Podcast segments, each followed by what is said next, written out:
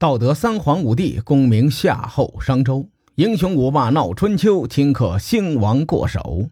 青史几行名姓，北邙无数荒丘。前人种地，后人收，说甚龙争虎斗？上回咱们说到，周宣王高开低走，结束了他的政治生涯。烽火戏诸侯的周幽王在此时登上了王位。经过考证啊，咱们不难发现，“烽火戏诸侯”这个典故其实是一个流传千年的谣言。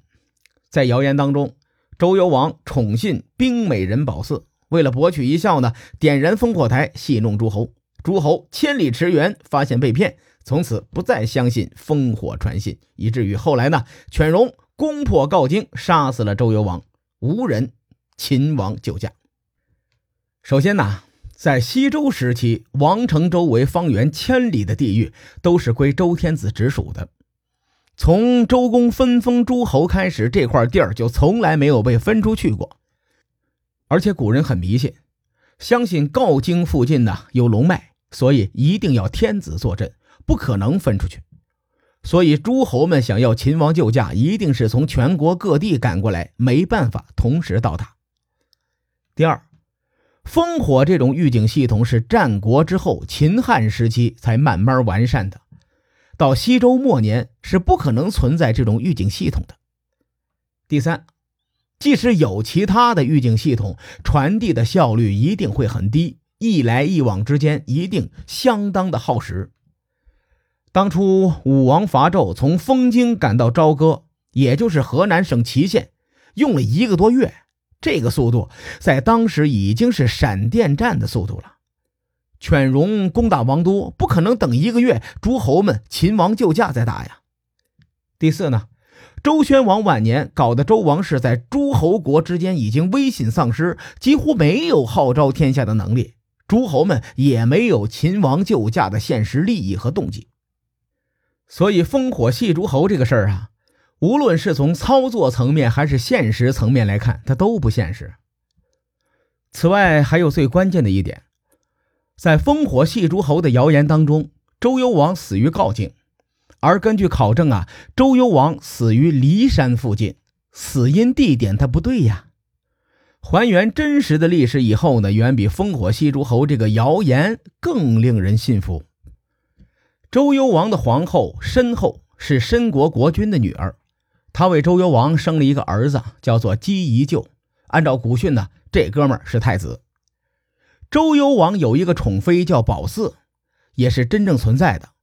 褒姒为周幽王也生了一个儿子，叫伯服。周幽王呢，因为重视这个褒姒，于是决定废长立幼，废掉太子姬宜臼，立伯服为储君。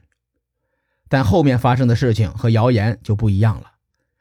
身后的娘家势力很强啊！周幽王制造意外杀掉太子，比废掉太子更容易，所以呢，周幽王对太子动了杀心了。太子和皇后不甘心被杀，所以逃回了娘家申国。周幽王让申侯交出皇后和太子，这触动了申国的核心利益。申侯呢，果断拒绝，于是周幽王派兵去征伐申国。虽然申国有点小实力，但无法独自抗拒周幽王，而让他束手就擒又不甘心。于是呢，他就联合曾国和犬戎一起来对抗天子之师。姬宜臼作为太子，勾结西戎的罪名那是实锤了。周幽王出兵讨伐的过程当中战死，就死在了骊山的附近，而骊山正是在申国的境内。通过咱们还原历史啊。周幽王之死到此处顺理成章，诸侯没有秦王救驾的原因，因为周幽王是出去讨伐申国，不需要救驾；也因为出征讨伐让他死在了申国境内的骊山。故事到这儿呢就可以结束了。为什么还会流传出烽火戏诸侯的谣言呢？因为这个谣言的存在，更多的是出于当时那个社会环境的政治考量。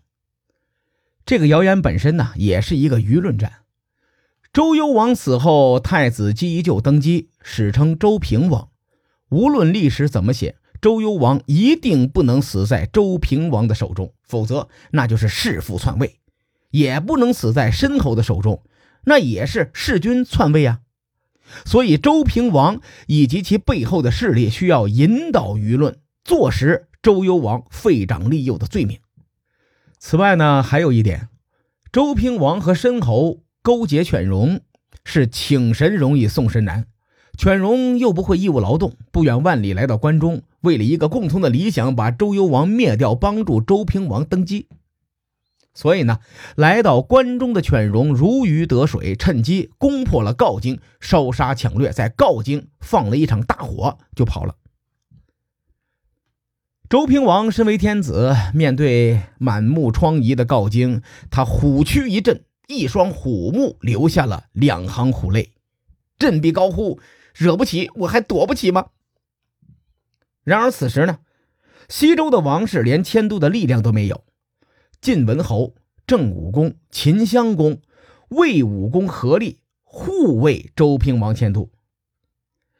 公元前七百七十年，周平王将王城迁到了东都洛阳，史称平王东迁。从此呢，周王朝就进入了东周时代。这一年也是历史上春秋战国时代的开端。周平王心里太清楚自己如何坐上王位的，也尝到了勾结犬戎的苦果。此时的他，继续一场舆论战来掩饰这一桩丑闻，于是将黑锅就扣在了周幽王和褒姒的身上。当时的谣言版本应该不是烽火戏诸侯，因为前面咱们提过，西周时期是没有烽火预警系统的。但也绝对不会是什么好话。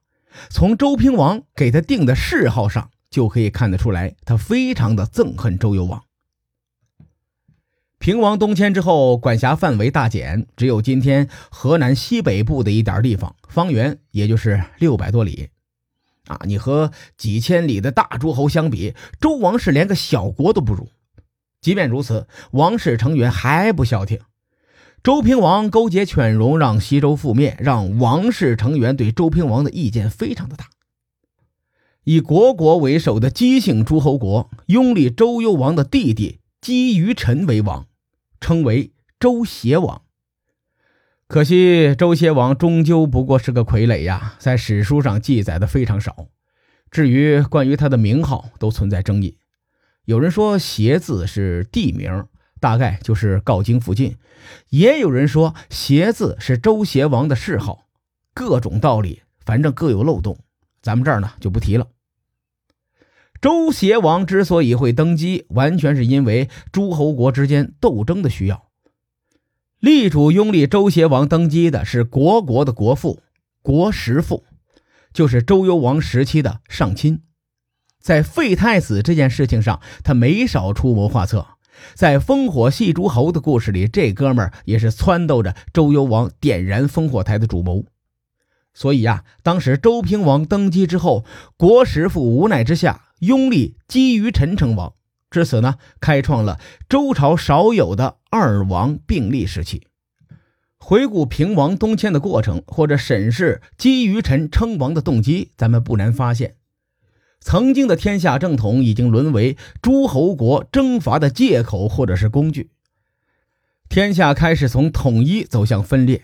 进入这个时代之后，礼乐征伐不自天子出，于是孟子说：“春秋无义战。”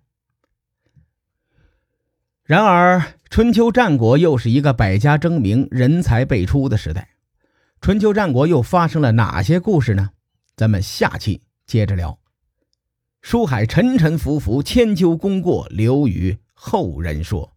我是西域说书人介子先生，更多内容请搜索关注微信公众号“伯乐灯”，与更多网友交流互动。伯乐灯将定期为粉丝发放福利，愿我们的存在让您对明天更有期许。后会有期。